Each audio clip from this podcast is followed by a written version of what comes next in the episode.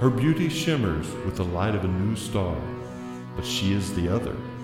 Touch her, and you will know death.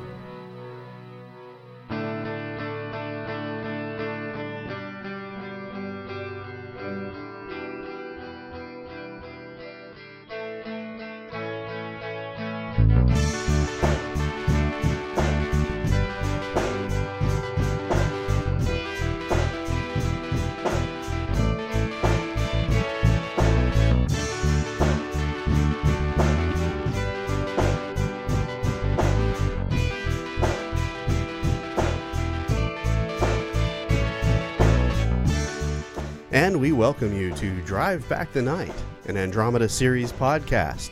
I'm Ethan Maestri. And I'm Ryan Mazzacco.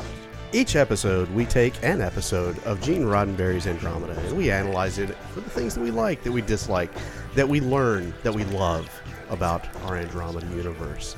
This week, Ryan, it's episode 79 The mm-hmm. Others. And I got to tell you, I'm excited to get into this. Do you hear that? Yeah, yeah, I do hear that. Can you make out what that is? What's going on here? You know, I I actually think I do know what's going on here. Uh, what what did you say the name of this episode was? Oh, the others. Yeah, what's the name of one of our characters? Locke. Yeah. Hey, Uh, hey, guys, guys, can, can hold on. Y- Can you want to explain this to them? Yeah, this is not an episode of Lost. This is an episode of Andromeda. So I'm very sorry we don't need you. Yeah, ex- yes, thank you. Okay, exit out. Boy, they sounded Yeah. disappointed, didn't little, they? dis- little disgruntled, but Yeah. uh, yeah, wrong show. What? This is this is not the Lost podcast. That's it's about ten years too late. Of course, this one's about fifteen years, but uh, whatever. Well, maybe we'll have him back in another seven or eight. There you go. There you go. Episode 79, Ryan. The Others. Tell you what, why don't I just go ahead and get us right going here with some trivia? What do you say? I say that's great. Trivia for The Others. Uh, this was uh, Peter DeLuise returning to direct this episode. Uh, and if that DeLuise sounds familiar, as a, as in a famous Dom DeLuise, yes, that is the same one. We have talked about Peter DeLuise and his famous father. He's the same one? episodes. Yeah. Uh, Dom DeLuise was was Peter DeLuise's father. Oh, they're not the same person. Not the same person, no. Oh, okay. But uh, in, in any case, Peter DeLuise returns to direct this episode. The episode was written by Scott Frost. Now, this is the first of two stories that he is going to write for the series. The other is coming in season five. Previous to Andromeda, he had a limited number of writing credits for shows like Twin Peaks and Babylon 5. Interestingly, though, after Andromeda, he appears to have taken a very long break from television writing. That is until 2021, in which his writing credits pick up again with an episode of SOZ, or Soldados o Zombies. So, Scott Frost, everyone. Our Now, see, it's a good Yeah. thing then that uh, we didn't wrap this up years ago when we were scheduled to, because we never would have We had never that credit. So, so what you're saying is our long in betweens of episodes here is actually working to our advantage, working to trivia's We're- advantage. yeah, it It is. is. We're giving people more time to get more credits on their IMDb page, and uh, we can continue to shout those out. There's a silver lining to every dark mm-hmm. cloud, and you have just found the one for trivia. Thank you, Ryan. Yep, no problem. That's what I'm here for. Our guest actors for this episode. Tom Heaton plays Dr. Cracks Q. Now, this gentleman began his acting career in the 1960s with appearances in a variety of Western shows and movies. He would continue to get character and bit roles in television and film throughout the 70s and 80s. In the 90s, he would appear in such staples as The X Files, Sliders, Highlander, and, say it with me, Ryan, The Commish. The commish. Yeah. Those smaller bit roles would continue for him throughout the 2000s as well, with appearances in films like Shanghai Noon, Reindeer Games, and James Gunn's Slither. Sadly, though, we lost Mr. Heaton. He died in 2018 at the age of 77. The female lieutenant uh, is played by Jean Coulter or Clo- Clotier. Clotier? Cloutier? I don't know my French, Ryan, so I know I'm botching that name, but hey, I've listened to people botch my name for years, so turnabout is fair play. Same. Yes, absolutely. Jeannie Clotier. We'll go with that. Uh, this is an early role for her in what would be a busy debut year, that being 2004, the same year this episode aired. Uh, in that same year of 2004, she appeared in six other television series, including Da Vinci's Inquest and The Dead Zone, and the miniseries Human Cargo. She has continued to find work down to today with appearances in the Arrow series, in Debris, and even a small role in the recent Sonic the, Hedgehog movie. A rather humorous scene as uh, the two main characters are trying to enter into an elevator with Sonic in a duffel bag. She is actually the businesswoman that asks if they have a kid in there, which I stands out to me very plainly because I just watched it last weekend with my son. So, Sonic the Hedgehog, everybody, check it out if you haven't already. Peter Wingfield plays Locke. He is a working actor, has been since the early 1990s, and he's another one of those that guy actors that you've seen in a number of television and movie projects. In the late 90s, Adam Pearson, he played Adam Pearson in the Highlander series. He played Tanith in Stargate SG 1. After Andromeda, he would go on to appear in series like Medium, 24, Caprica, and Alphas. He played the role of Richard Burton in Robert Hewitt Wolfe's Riverworld TV movie. So, Peter Wingfield. Kandyse McClure, she plays Zara in this episode. Kandyse was born in South Africa, but is now a well recognized actress in television and film today. She has roles in The Outer Limits, Dark Angel, Jeremiah, The Twilight Zone, Smallville, Alphas, Supernatural, The Flash, just to name a few in genre. You can currently see her as the Guardian in the most recent iteration of the Charmed television series. But I remember her most notably from her shocking exit from the Battlestar Galactica series, where she had held down the role of Lieutenant Anastasia Dualla. So that is Kandyse McClure, everyone. And then one final thing I was going to bring up here in trivia I found a reference to a work by Friedrich Nietzsche that is referenced along with this episode. I found it in a couple of places. He wrote a an editor, uh, not an editorial, uh, an essay um, called The Gay Science. And in a section titled We Fearless Ones, Nietzsche has the saying, a distinguished intellect and taste, when it wants to communicate its thoughts, always selects its hearers. By selecting them, it at the same time closes its barriers against the others. And so that is uh, frequently referenced as being associated with this episode, or at least an inspiration of this episode. And I, I didn't fully, I wasn't fully able to wrap my head around uh, Nietzsche's philosophy here and the idea that he was expressing. So I did reach out to our uh, friend of the show, David, our Nietzschean friend in Alaska, and uh, he tried to get a little clarity because he is a a student of uh, Nietzsche and actually has his own podcast. So go check that out. Um, but uh, he tried to give me a little bit more context. He kind of tries to point us in the right direction with this. He does say that, and this is him saying, This is my take on this. Nietzsche often said that he was not writing for the masses, but for those that would follow and understand his work without having to make long, detailed instructions on what he meant. Uh, he is saying that not all books were written for all readers. What often messes up readers of Nietzsche's work is his style. He expects the reader to come to an understanding on their own. How this applies to the episode, he wasn't sure. But with reference to the others, uh, I think the delineation is somewhat clear here.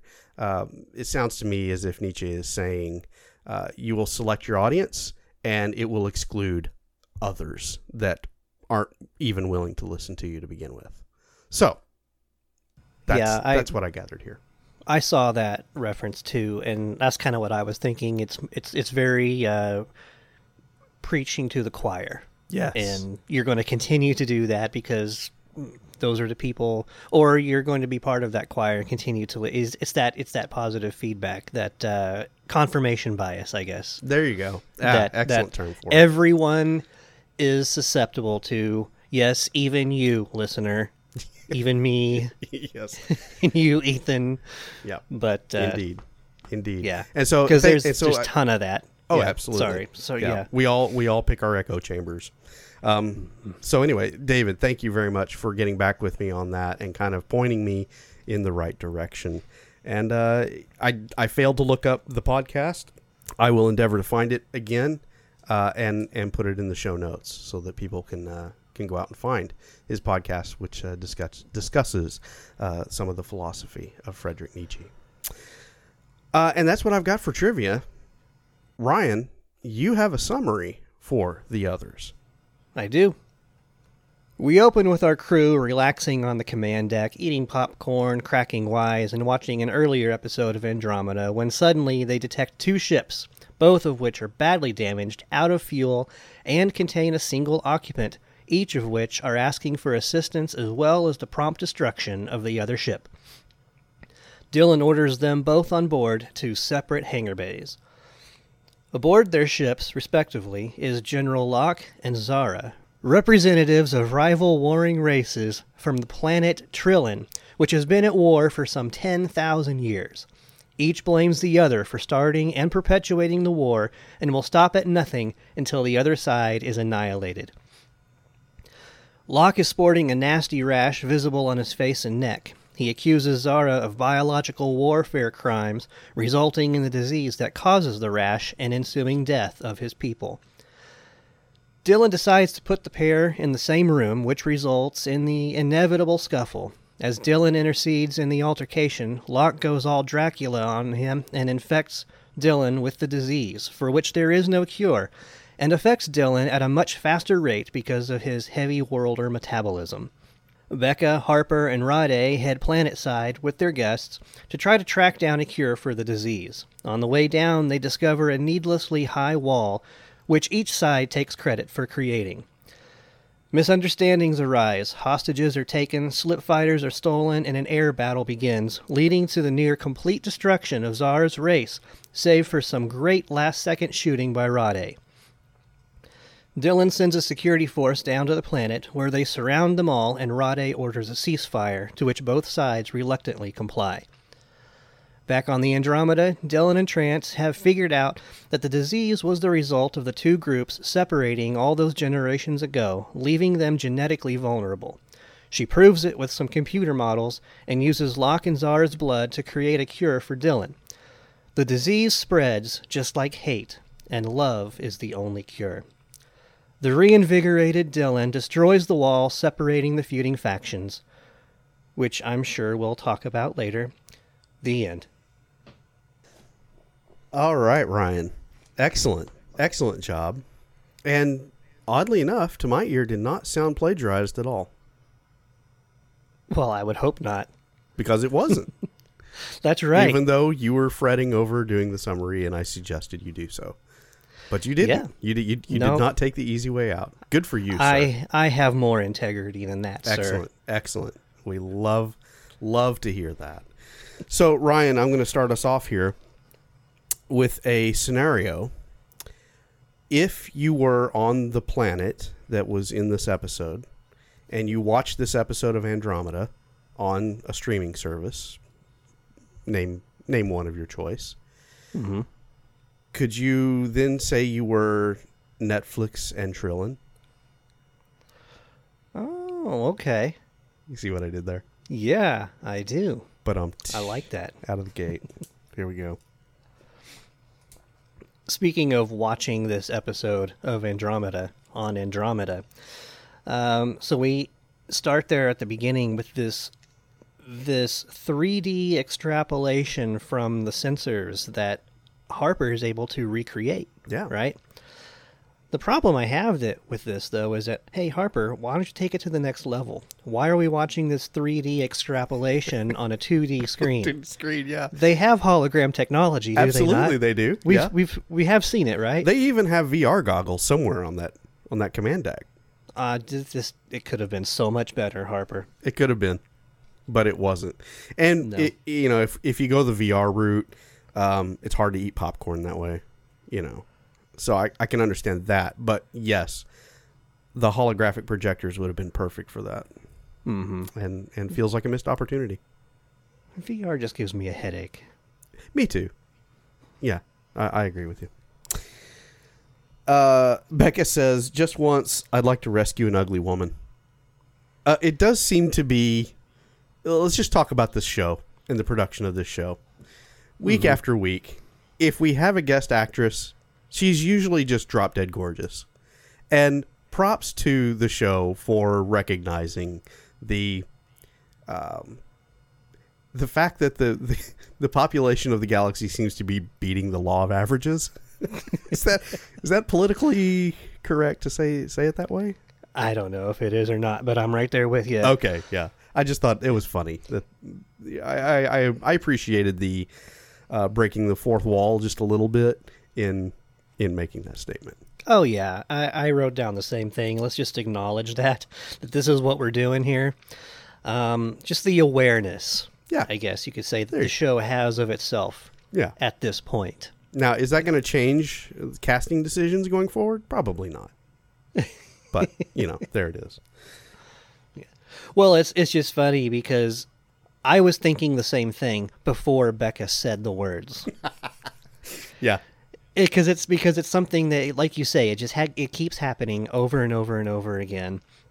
We understand why it happens, real world, but in world, it's just like, d- Yeah, why? Seriously? Yeah. Why are they all so beautiful? This, So, so props to Beka and props to uh, whoever decided to let that line stay in.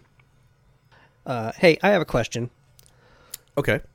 You're very into uh, wardrobe and makeup and things like that a lot more than I am Yeah. generally. Okay. Okay. Uh, something I noticed though, I wanted to ask and get your take.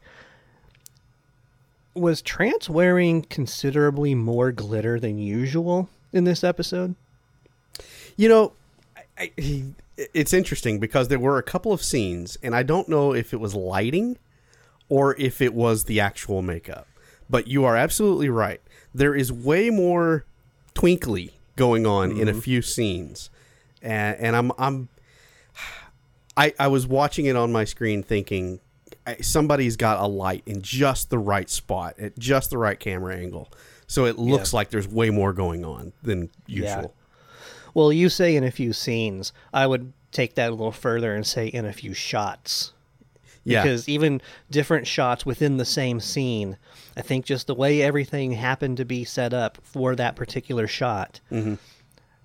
there was definitely way more glitter seem like it, visible. yeah and so so i'm thinking it's light but you could be you could be onto something it could be uh, maybe they had to switch to a new bottle or something and the the glitter count was parts per million was way higher it's Yeah. a distinct possibility yeah mm-hmm. but yeah it's interesting you bring that up because i saw it but did not write it down so there you go Uh, i have i have a question for you ryan and let, Okay. you know follow me around the room i'm going to set the scene up for you okay. Do I need to close my eyes? Uh, if you want to, go right ahead. Nobody's watching you, so except me.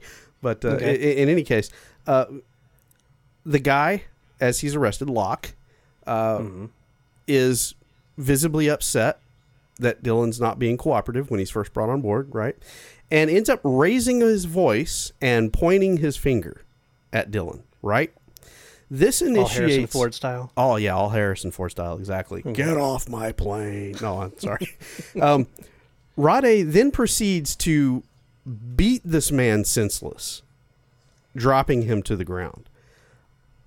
And then Dylan has him thrown into the brig. Now I ask you, what law was broken by this man just raising his voice and pointing his finger that warranted a beatdown and a, a night in the brig? Oh, I could be wrong, but I thought he threw the first elbow. I don't believe so. I I if if I remember the tape correctly, and we may have to go back to the tape, but I don't Well- believe he ever threw a punch or, or made a movement of any any kind other than pointing the finger. I think it depends. Maybe if you watch the original, he threw the first punch, but if you're watching the special edition, Locke shot first. That- yeah. is this what we're referencing? I love it. I love the idea of it. Let's just go with that as headcanon. Okay. This is somehow the director's edition okay. that, that I watched, and you saw the original. Yeah, maybe. Okay. I don't know. All right. Well, I could be I could be misremembering, but that soothes my conscience, and I don't Okay. feel so bad about Rhade's oh, seeming overreaction. Then, okay, moving on. so I just want to say to Beka and Rhade, assume nothing when the captain is falling to the ground right in front of you. Yeah, Like they have to have that back and forth. I thought you were going to get him. Well, I thought you were going to. Doesn't matter. Just get him. just get him. What? Why? Why are we? Why are we trying to pin blame here? What if he'd have busted his head on the deck? I kind of think he did, because Yeah. he went down hard. Yeah. He went down hard, and they just stared at each other. Yeah. Mm-hmm. watched it happen. Yeah, uh, unfortunate, very unfortunate. Um, Trance. Let, us talk about Laura Bertram for just a second. Laura Bertram delivers techno babble. I I would love to have seen her in the in a, in the heyday of the days of Star Trek. She could have been an engineer or a medical doctor on the Enterprise or Deep Space Nine or Voyager for that matter um, because she delivers several lines of medical jargon and doesn't miss a beat and sounds like she actually knows exactly what she's talking about even though it's totally not accurate. It's not scientifically accurate because you know it's not a virus it's not a pathogen it's not it, she doesn't know what it is but she tries to explain what it is and and does a really convincing job of it. And i just have to give props to laura bertram for her delivery uh, of those lines. I thought it was quite good. And a little bit further on her delivery she does have the line later on when her and dylan are talking about the historical documents the the chronicles whatever they are. And she she does make the comment how can living creatures treat each other like that? And dylan responds they always manage to find a reason. And as silly as this show has really become and as you and i have acknowledged there this is why we continue to enjoy this show is because it has these very real moments like this where it actually without being bonk bonk on the head although I guess you could kind of say it is a little bonk bonk at the head, but it does make a very poignant point, and I thought that was I actually really enjoyed that scene between Laura Bertram and uh, Kevin Sorbo. You know, we use that expression a lot, but is bonk bonk on the head really always that bad? Not if we continue to not learn the lesson. I guess gonna, not. I was going to say because people still aren't getting it. yeah, you're right. You're right. Yeah, so sometimes you need this just absolute not couching it in anything, not sugarcoating it in anything. This is uh, this is a lesson we we want to learn that we need to learn, and uh, it's sad that it's uh, still not been learned. And then one one final thing, uh, still on the subject of trance, um, pretty sure that the FDA would not approve of trance's cure. Just just gonna say that. I think the science seemed a little weak, don't you think? And, and the Well, I process mean- of uh, creating the cure. Let's just take Yeah, blood I from mean- here and take blood from here, and we shake it up a little bit, and then we'll just inject it in another human being. this is this is what we do in a pinch. But you know, I think as far as for for mass distribution, there's probably going to have some have to be some more trials. Yeah, a lot more trials, uh, not uh, thirty seconds of observation. Yeah, And then, hey, he's but you know, but like Dylan said, what have I got to lose? That's true. That's true. He was going to die anyway. Yeah, he certainly wasn't going back to Tarazed. No. Props to him for No. acknowledging that, but we'll get to that in a second. Hey, Okay. I think that does it for our observations. Let's move on to what we learned about our universe of Andromeda. What do you say? All right. So I guess we learned some things about Dylan. We could start there. Okay. So Dylan, because he is a heavy worlder, he has a faster metabolism. And because he has a faster metabolism, pathogens or viruses or whatever it is that causes illness goes through his body faster, so his diseases would advance more quickly. Yeah. Okay. So I did have a note here. I was going to mention earlier, but I decided to save it for this because really it's part of this discussion. Um, Dylan went from 60 to zero real quick. Yes. Yes, he did. Uh, and I mean real quick. Yeah. We we see all these other people on the planet, and yeah, they've got it, and it's progressing, but they're they're doing just fine. We've got this guy who has been chasing Zara for who knows how long. We don't really know how long, do we? Yeah, and and it I seems like he's been about, gone for a while. Yeah. Yeah. Okay. They they were really excited to see him as if he had been away for many many moons. Mm-hmm. Anyway, sorry. Yeah. Well, and but that's he's but he's doing fine. Yeah. Um, he's not fine. Well, I, I don't want to make light of case it. of eczema. Yeah, yeah. Yeah. Um, Dylan, within hours, is on death's doorstep. Mm-hmm. I worry about Dylan because is it like this for everything that he catches? Yeah. Why is he not wearing a mask at all times on the ship? Yeah. And give that man extra sick days because he's going to need them. Yeah. No, I I, mean, he I just needs you. I one. hear you. Uh, because I, I did love that scene where uh, Rommie's standing there in front of him and he, and he's trying to give orders on the ship. And this is how long has it been since he was bitten? Like not even an hour. Mm-hmm. And there he there he is on the bridge or on the, the command deck uh, trying to give orders, and Rommie just puts her finger on his chest and bowls him over. You know, it, it was comical, but uh, yeah, I, I see what I see what you're getting at there. Uh, if your metabolism is that fast, then what happens when he catches the common cold? I mean, that's you know, women often say men are the worst when it comes to cold and flu. We are the worst to deal with because we can't handle it. Um, crank that to eleven with Dylan. But then also on the backside of that, once Trance does give him this miracle Dr. McCoy cure, his it's an almost it's an almost instant cure. oh yeah, it's instant. I mean, we see it before our eyes, the rash disappearing. yeah. It only took There two were- cutaways for him to be Yeah. completely cured. Yeah. You know, when when it started to fade and then they did the cutaway and I was expecting to come back to him and it was going to be completely gone. Um, no, it was actually still there. Not quite. yeah. And and it looked like it maybe had regressed just a little bit. I don't know if they had the the red filter on just a little bit too much. But uh, but then yeah, then it does. It goes away. It took a little longer than I would think, you know, for this type of uh, end of the show miracle instant cure. Um, but still too fast. It took him several hours to get this sick, right? So I would expect it to take just as long for him to get well. Yeah, well, eh, considering okay, so we think about this, and here we are being nerds about this sort of thing.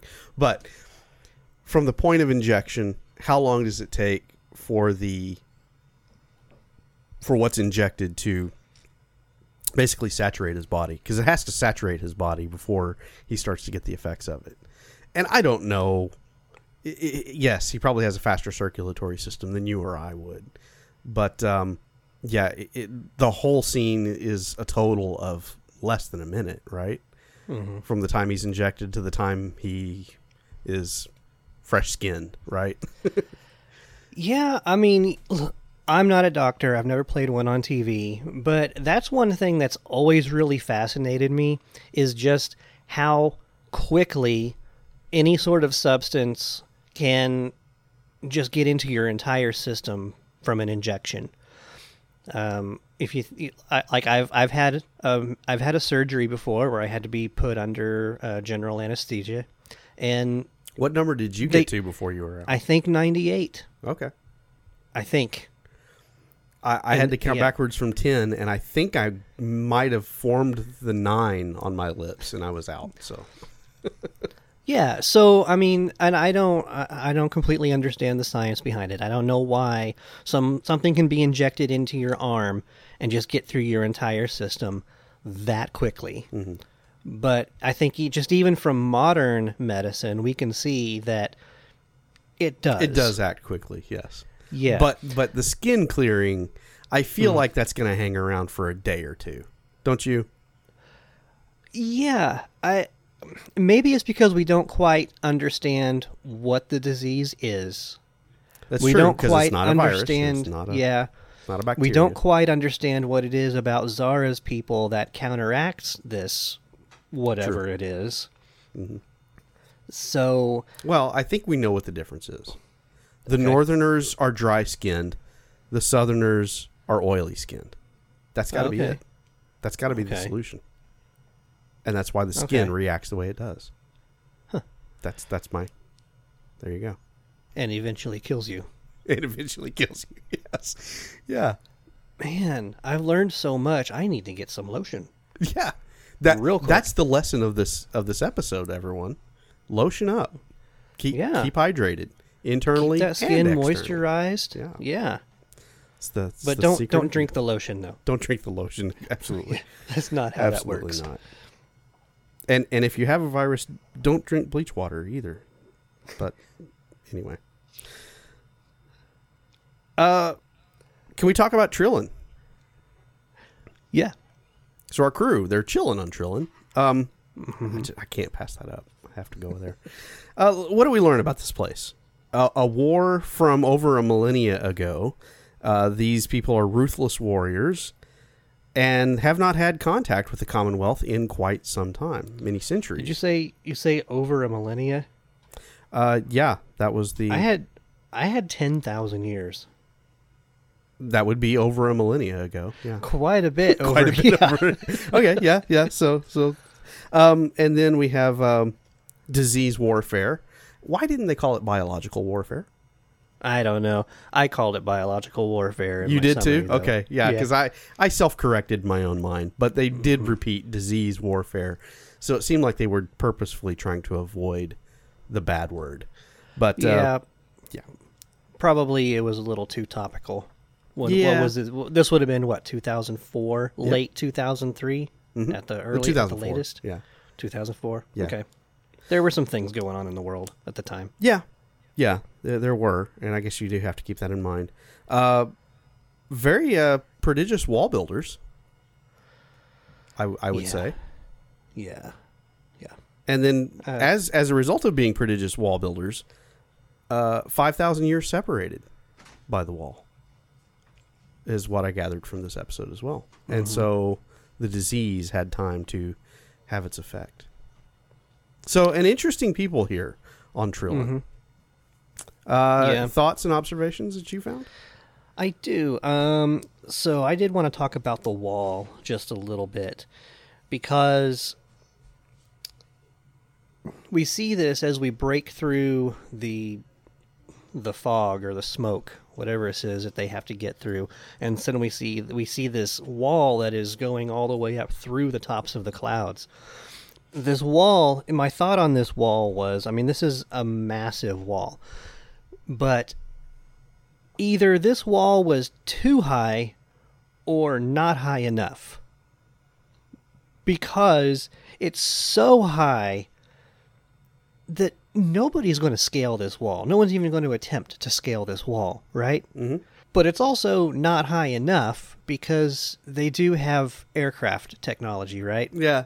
Yeah. So they can fly over it. They're just not going to climb over it. I don't understand why it is so spectacularly tall. Yeah. No, I, I, I hear you. But if you listen to Locke describing the wall, he's very proud of it. I mean, it is a monument. It's more a monument than an actual physical obstruction. Um, but yeah, you bring up an extra, an excellent point. They had fighter craft. They could fly right over it and bomb the other, the other camp. Which brings me to my point of why did they have to steal a slip fighter to launch this attack? Looked like they had enough fighters capable of carrying the drum bombs already. I, I, I failed to see why the slip fighter turned the tide of this war in their favor? Honestly, the only thing I've got here is just plot because we have to Oh. have a reason. You've turned you've turned the tables on me. Oh my, how the turntables have turned. because we have to have some reason for tension to build on the other side Yeah. and for Zara to suspect Andromeda's crew of uh, double crossing them because they see a slip fighter with their other fighters and another one on the way. yeah. Yeah. Um, I mean, and maybe who knows? Maybe they did have uh, seven fighter pilots, but they only had six fighters. So they had to steal one. That way they could get everybody going. Yeah, okay, that's They were like, "Hey, point. now's our chance. Look, six isn't going to do it, but with seven, we got a good shot." Yeah. But what they weren't counting on was the Southerners having a sweet gunship. Yeah, And can we talk about that? I I genuinely loved the starship design. The the the, the little gunboat, gunship, whatever that thing was that uh, that uh, Zara was flying with her crew. Uh, you know, I I will say this. Andromeda is a unique vessel, but I would not put it in my top 10 of favorite designs. Okay? I just I wouldn't because it's too unconventional. Now, I have grown to love the shape of that ship and some of the design aesthetics of the Commonwealth ships in watching the show and and getting used to that design element. It's been rare that there has been a design presented in this series that has made me think, "Wow, I would I would fly that. I would want to fly that." I definitely don't think that about the Maru when I see it. I don't understand Beka's love for it at all. But when I saw that ship on screen, I was like, I would I would own that. That looks like a ship that I would seek out and and purchase and do smuggling runs or whatever I felt like doing in that galaxy. Uh, genuinely like that design. Yeah. yeah, it was a cool ship. Back to the wall. Sorry. Yeah. Sidetrack. Um, but yeah. Uh, so so Squirrel. Yeah, squirrel. uh, but yeah, a wall. Interesting. Uh, they seem to be very proud of it. Uh, didn't seem to do much by way of actually keeping the two sides separated, though. Well, I mean, it it it does. If nothing else, it's at least symbolic. I mean, we've seen this sort of thing in throughout history, but even in more recent his, modern history, I should say. Um, you know, and when there there you have these walls that are up, and usually you're going to have guards stationed there to make sure that uh, enemies don't come in to invade, or even more, even more likely, so that uh, defectors don't get away. Yeah. You know, Yeah. and so I mean, I do understand the reason for having a wall, even if it's not um, something that you can't fly over, because look, we're capable of space travel True. there's no wall tall enough to keep an enemy out True. from going over, right? You just want to keep anyone from being able to go through. Yeah. And if they do try, then you shoot them, right? That's that's what we do. Yeah. Um, No, and, and you're absolutely right. It's it's proved to be effective. We've seen we have an example today. I think of the the border between North and South Korea. I mean, that's. I mean, occasionally someone gets across, but for the most part, it does a very good job deterring people from coming across that aren't supposed to. Um, the Berlin Wall, that was another prime example. Uh, and and not a very tall wall, but it was Yeah. quite effective uh, with the amount of presence that was on it, uh, keeping people from going across that shouldn't. So yeah, hey, you know there is Right. precedent for it. yeah, and a plane's going to fly right over both of those walls. Exactly. Yeah. True. It's probably going to get shot down, but a plane's going to fly right over those walls. Yeah. and that's not really what we're trying to do though Yeah. and so that's just that's just why i say it's So- either too high or not high enough Well, yeah, and- and I'm, I'm, I'm now I'm thinking about it, and I'm I'm wanting to ask the same question. I mean, that thing is big, yeah big. Who paid for that? uh the other side What? Okay. Wait, yeah is that why they went to war? probably Interesting. An interesting Was that thought in there. was that in the historical documents? I don't know if that was historical chronicled. documents. I, I know. Every time they t- ca- something chronicles, I'm like, well, it's probably a good thing they didn't say the historical documents. Although they did early on, didn't they? yeah, I think Uh, so. I think yeah. you're right. So Mhm. I, I was hearing uh, a little bit of Galaxy Quest in that.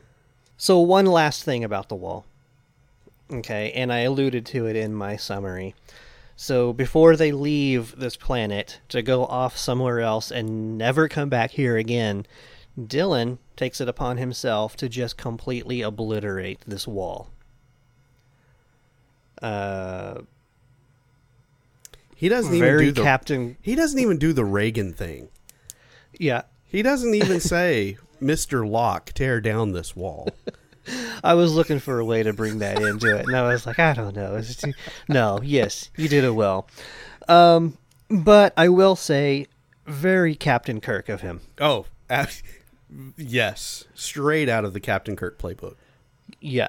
So just so many things wrong with this, the way I see it. Okay. So first of all, he without telling anybody, not even his own crew. So you know the people on the planet have no idea what's coming. He just drops all these bombs on this wall and just completely obliterates it. What if people were What- stationed yeah, what- along that wall? What if there were just janitors in there, just keeping it Yeah. clean? Yeah. Yeah. You know, there, there's got to be maintenance. They Has to complained about that. has yeah. to be. Yeah. Um, careless is what I think. Just Yeah. very, very careless. Just downright irresponsible. Yeah, you don't. You don't. A demolition crew doesn't come in and knock down a building without telling everybody around it first. yes. They rope the whole area off Yep. and they guard it because you, you don't want people around when massive structures are collapsing. Yeah. Yeah, the, the more And you're talking about this, the more I'm realizing this is this is actually like crimes against humanity or crimes this against the is, trilogy. This is one of the worst things I've ever seen Dylan Hunt do. You're Because right. we're, you- I- oh, I'm also comparing this to a controlled demolition. Yeah.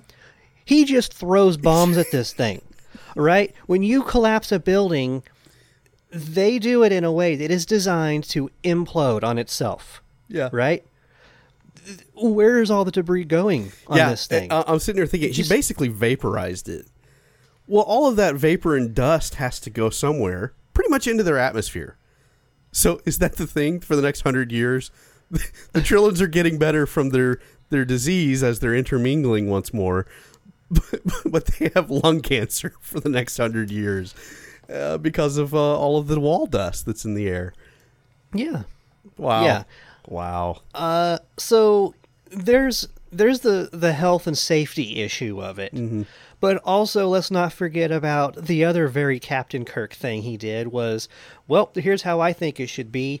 Good luck. Yeah. Bye.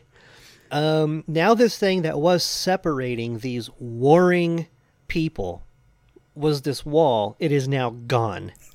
so we saw what happened with Locke and Zara when they were left in the room alone. As the door was closing, yes. Yeah, because there's that moment where it's like, okay, they've received this news, they have this new understanding, and then they're left alone. So first of all, that shouldn't have happened. They're they're still, they should still be seen as uh, being adversarial toward each other. But they're left alone in a room, and we see what happens. Immediately, they go at each other's throats. Yeah. Yeah, but see what happened, Ryan, was Dylan played his uh, ultimate trump card by saying love has to win out. And and by saying that, that means it, it's all going to be fine. It's all they're they're going to figure it out. Yeah, but by saying that love has to win out, that's saying that that's that is a that's a that's a declarative, not an imperative. Yes. Okay. You're right. He is saying love has to win out, Yeah. not commanding that love has to win out. Right. It's it's if we want this all to work out, then love has to win out. But so far it's not. Yeah. So instead what we are going to have is mass casualties and death on this planet. Everyone who was not killed, maimed, or injured by any falling debris from this wall is now going to be an able bodied soldier with nothing in between them and the enemy. Yeah. So when he says, I'm going to give them a head start, uh, Dylan may have thought a head start in coming together as a as a as a race, right? But what actually is happening is he was giving a, a, a head start at their own destruction, their ultimate destruction.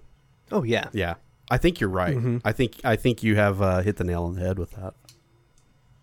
So, an interesting people. Uh, sorry about them. Yeah. Too, too bad. Bless their hearts. Um, There's going to be a, a fun little footnote on the on the galaxy's yeah, history books. yeah, yeah. The uh, the Perseids will have fun cataloging those ruins Right. at some point. Hey, a Perseid walks into a bar. The bartender says, "Why the long face?" Oh yeah. What was the blue joke? Uh, yeah, he said, "Why so blue?" Why so blue? about yeah. Uh, good old Harper with a little levity there. Yeah. That was great. um, you're glad to see Harper hasn't changed. You know, still still taking his shots. You know, you miss 100% of the shots you don't take. That's true. Yeah. And and Harper has been 100% taking those shots. He's just also 100% missing every time. So either way, it's it's true for Harper. It's true. It is. He yeah. misses he misses 100% of the shots he takes and doesn't take. Yep, you're right. So Which is uh, kinda sad. about Harper. It is sad, but you know, it is what it sad. He, he's also he's also getting more and more sleazy. Yes. It seems like, Very much, or maybe so. it's just wearing It's- on us. it's- it's- more as we go. it's gone past there were a couple of scenes where it passed sleazy or inappropriate and just went straight into creepy leering yeah. and i wasn't exactly comfortable uh, i was i was feeling a little protective of zara but uh, you know harper's gonna harper Harper barely knew her. all right moving on uh, civil war it's happening it's happening. We we got to see uh, battle recreations, and Dylan mentioned his status on Tarazed right now. Uh, he can't go f- get a cure there because he's a wanted man, and so is the ship. So, Yeah. wow, we we had a reference, and, and I'm Yeah. I did not realize I was as relieved as I was to hear hear that, even just the little bit that we got. Well, it was all we need just to reel Yeah. us back into the timeline. We know we could take this episode and we could watch this at any point throughout the run of this series. Yeah, we could have. But that is the one thing that anchors us to this point in time. Yep, yep. And I was glad it was there. All right, so the disease. We have this phage, this eczema, whatever it is. The phage. I like that reference. Deep cut there. Uh, so I guess what we're given is first of all not much, but it is some sort of a disease that attacks the northern race, which I think we learn to not call them that anymore because they're all the same race. Um, but it affor- it affects the northern tribe, the northern group. It does not affect the southern group. Yet. So, well, but also that's the thing is that trance say it may not be this disease, but it'll be something. Yeah, yeah, because they're missing a component in their genetic structure to fa- to hold off certain things. Yeah, Yeah. Okay, so we're talking about two groups of people who used to be all unified, the same one group of people. So what it what was it in the genetic code that was there to protect them that the northern group lost? And how is it that they breed that out of themselves and the southern group continues to have it? I, I just want to understand the genetics of all this. How does that work? I don't this think that there's anything that's scientifically going to explain this, Ryan. There's just not. okay. This All is right. So this is a complete contrivance that has no basis. Ah. In the real world. okay. This is this is purely for plot. This is because Okay. plot. Yeah. Okay, because here, what what we're seeing here is Trance explains that that it's going to happen to the Southern group too if they don't reunite. Yeah. but it's not going to be this. Well, did they say that? I, I didn't or- get that impression yeah, at all. that that was really what I got. She said, "You're going to get yours too. May not be this thing, but something is going to get you." Yeah. Well, okay. Yeah. So it may not be this thing, but I don't know. It, Yeah. it just left the door open for it's. It's just going to keep happening, and one side's not going to stand over the bodies of the other. They're all going to end up dying from something. Yeah. Okay, so this is this is promoting biodiversity and showing how with the the larger the gene pool, then the more resistance that you're going to have to any sort of strains of viruses or whatever pathogens live Yeah. on this planet. Okay? But to say that if you don't reunite, then the southern group, you're going to get yours too. Whatever it happens to be that gets you. So that implies a certain a certain immunity. It implies a certain invincibility by the two gre- two groups being one. Right? Because even if they are united, there's still something that can get them. Right? Yeah. Even if they are still even if they're sharing all of the biodiversity that the two groups have together and they're sharing all of those things well there's still something that can get them they're going to need something from some other biodiverse group that could have protected them from this thing that that they never had Yeah. It- but isn't that life on Earth? Isn't that what we face day by day? Are, are they are they going to be stronger together, or are you are you advocating that the Southerners should cloister themselves and let the Northerners die off? Is that what you're saying? Well, I mean, it's six one way, half a dozen the other. They've been apart for so long. Who knows what else they're carrying? That as soon as they get together, it's like the Europeans coming to the New World. Suddenly, there were diseases that the natives had never seen or faced before. yeah. So, are you stronger because of the biodiversity? Maybe in time. But as soon as Dylan destroys this wall, anyone who is left from the fighting, All bets are off. yeah, Yeah. No, I mean, it's the, it. it's the reason why Earth defeated the Martians in War of the Worlds. yeah. Yeah, you're right. I mean, given enough time, maybe if the humans and the Martians breed together, they can have enough biodiversity that they can withstand virtually any pathogen in the known in, in the solar system. Yeah. Let's go let's go that far. Okay. But as soon as they leave, well, there's going to be something. So so what's the resolution then? I mean, you're pointing out the flaw of Dylan's scheme of getting them back together. What's what would be your solution? Leave the wall and walk away slow, back away slowly from the planet, and say, "Y'all can sort this out." No, I think I think the the issue that I have is just with the message that the biodiversity that they're going to have by getting just these two groups together is that they're they're practically invulnerable. Because you say with with them apart, the northern group has already got this thing and the southern group is going to get another thing Yeah. whatever that happens to be. But if you join, then all of that goes away. And that's just that's not how life works. It's not how biology works. It's Yeah. not how pathogens and viruses and bacterium But it's better for them to be together and not Oh, I'm not- each other. Yeah, no, I'm all for that. I'm all for the unity and I'm all for them You're- you just- stopping the fighting. You just don't like carpetbaggers selling them on this idea of snake oil. That's Yeah. That's what you're taking exception to. Yeah, Okay, what's going to well, happen 500 years from now when there's some new fungal outbreak that starts eating their nerves? I mean, Yeah. you know? Yeah. No, I, I, I, I feel you. All right. Well, that's what we learned. And Ryan took us to a negative spot. So that means it must be time to move on to our Okay, next sorry. segment. No, Ryan, uh, I do believe we have a quote for this one. You know what? We actually do. Are you ready for it? I am. Her beauty shimmers with the light of a new star, but she is the other. Touch her, and you will know death.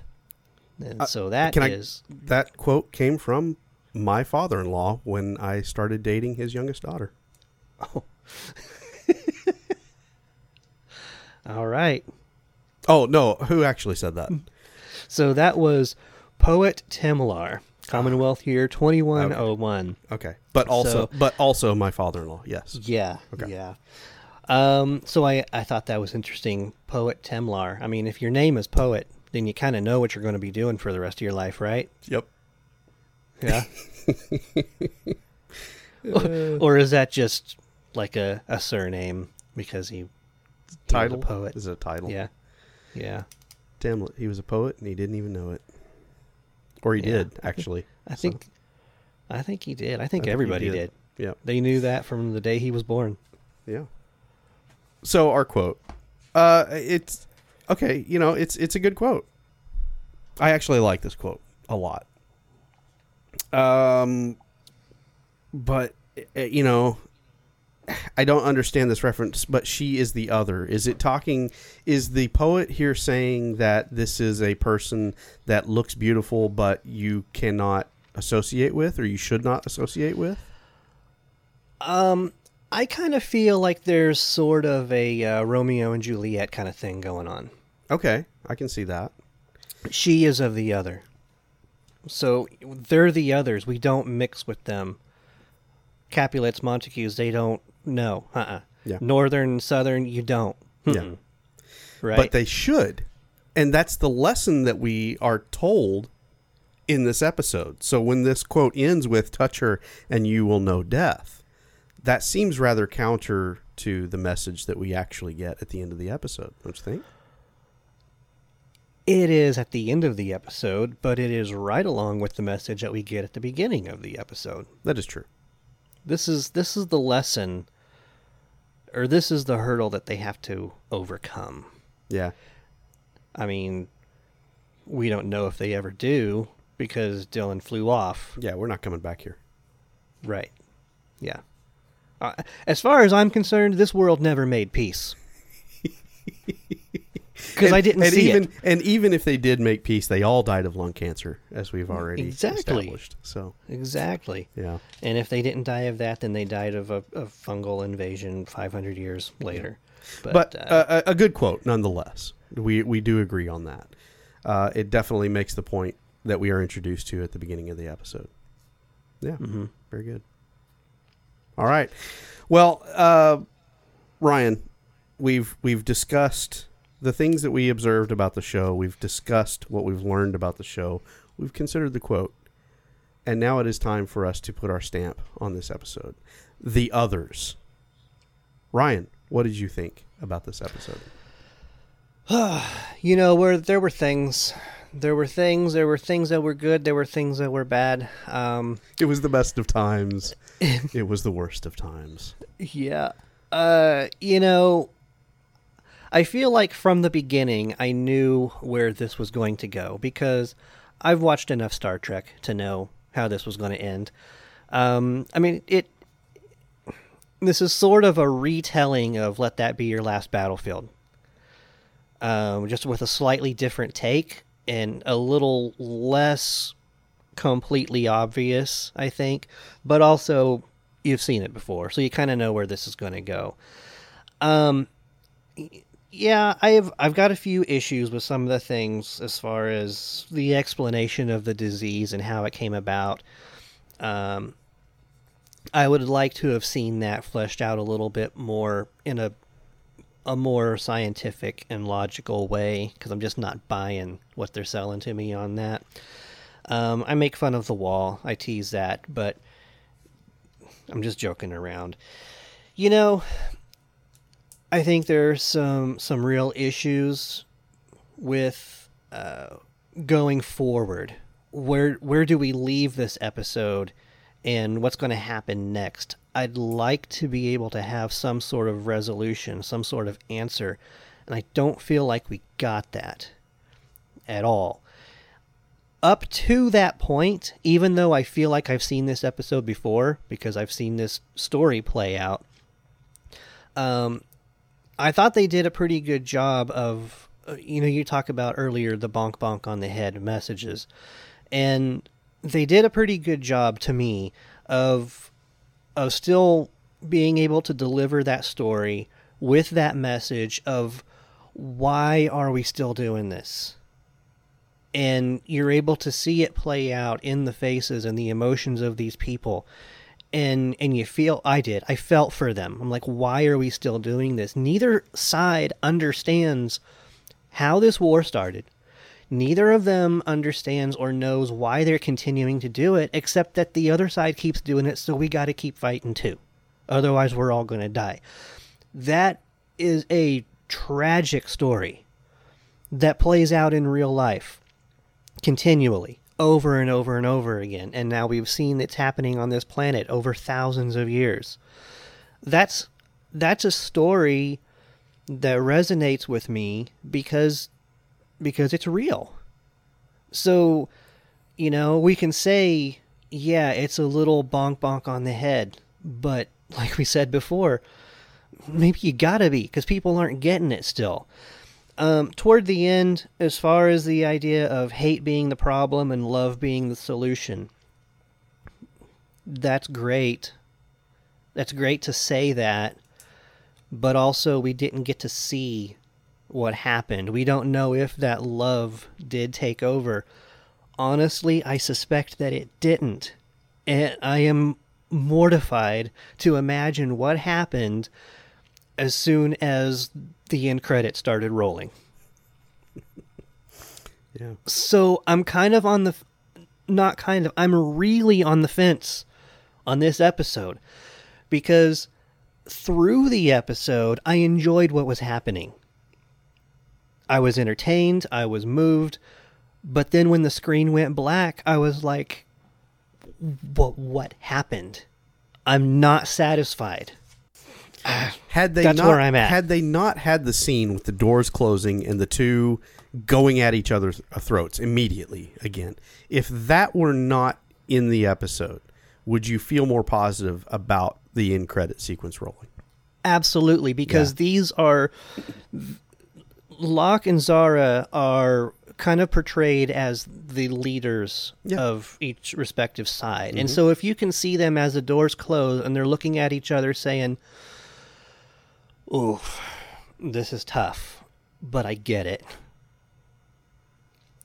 Then you can come away with the idea of they're going to go back planet side and they're going to talk with their people. They're going to get them together. They're going to have some meetings. They're going to work out some treaties. Something's going to happen positive. But that's also part of the issue with that scene as the doors closing. I feel like it was played for comic effect too because it was kind of like a a Three Stooges style fight. You know, they just went at it right at each other's necks. You know, it's not like these are these are fighters. These are very skilled fighters. They're warriors, and they play this very cartoony kind of a kind of a fight, and so that's why I feel that it was played for comedy, which has it it it has drastic implications for what actually happens next because they didn't take that moment seriously. All right. Well, uh, where you went to let this be your last battlefield, I Let went. that be your last battle. let that be. Yeah, sorry. Let that be your last Yeah. battlefield. I went this, to a that. Gotcha. Not this, the other. there you go. Uh, I went This, to a different that, and the other. Yeah, I went to a different episode of Star Trek. I went to Up the Long Ladder, the Irish episode. Mm, The mhm. colonists that were Yeah. uh, the one colony that was genetically not diverse enough, and the Irish colony, which was plenty diverse, probably not even with just human DNA, as oh. sadly it was insinuated. Um, I went there because that's what this episode reminded me of, and Mhm. I I think you you you've nailed it. This is a very this is not Star Trek. and it's not trying to be. I'm not saying it's trying to be. I'm just saying that where I see things that Star Trek has done in the past and I see it being done in this episode, that one scene where they go at, at each other after Dylan has given the Kirk speech and you see the doors closing and they're fighting each other yeah it it totally deflates all the good that has been ramped and built up in this episode. And that's kind of sad because it does. It does turn this entire episode from a positive a potential positive to a negative. And then on top of it like you mentioned dylan goes over the top with his heavy-handedness in giving them a air quotes head start uh, when in fact all he has done is stirred the pot and made the situation just that much more difficult for them to uh, take take a step back, realize where they're at, what they need to do, and then form a plan. Now they're having to react to some outsider blowing up the thing that was keeping them separate, um, the thing that was keeping them from just eradicating each other. Now that's gone. And if and if they can take a step back from that, cool. But there's also ecological impacts that they're going to be fighting for for decades after that as well.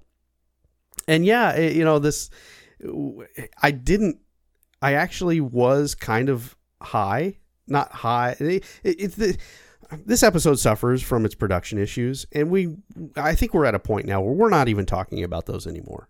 Are there ways in which this could be done better? Yeah, but it would require you know several more rewrites of the drafts. Mm-hmm and uh, we're, just, we're just not doing that now at this point. I was gonna. I was just. I didn't even realize we really didn't do any production jokes, did we? No, we really didn't. and they're they're there to be picked apart. But yeah, it's it's tired. I'm tired of that. and so we laugh and we laugh and we move on to what does the what does this episode am I happy when I finish this episode or am I not happy when I finish this episode?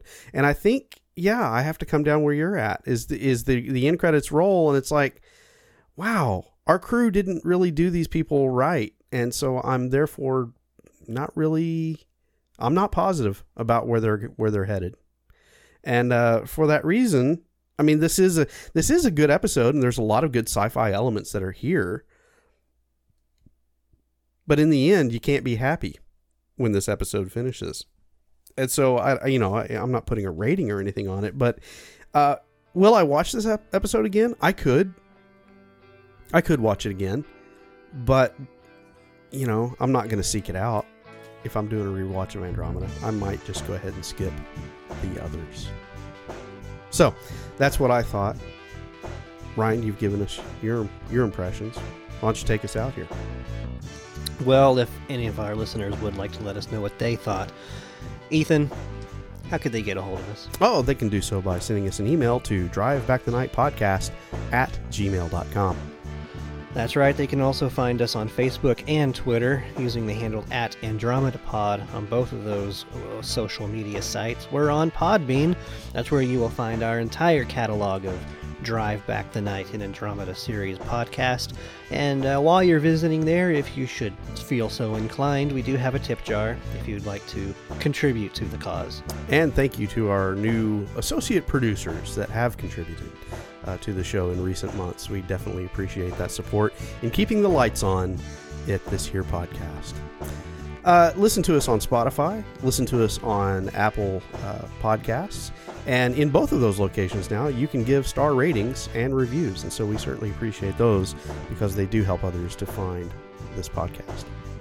Good thanks to our big friend Doug Anderson for lending us his voice once again for the opening credit of this episode, as he always does. We are an Age of Geek production, and we hope that you will join us again next time as we examine the episode Fear Burns Down to Ashes.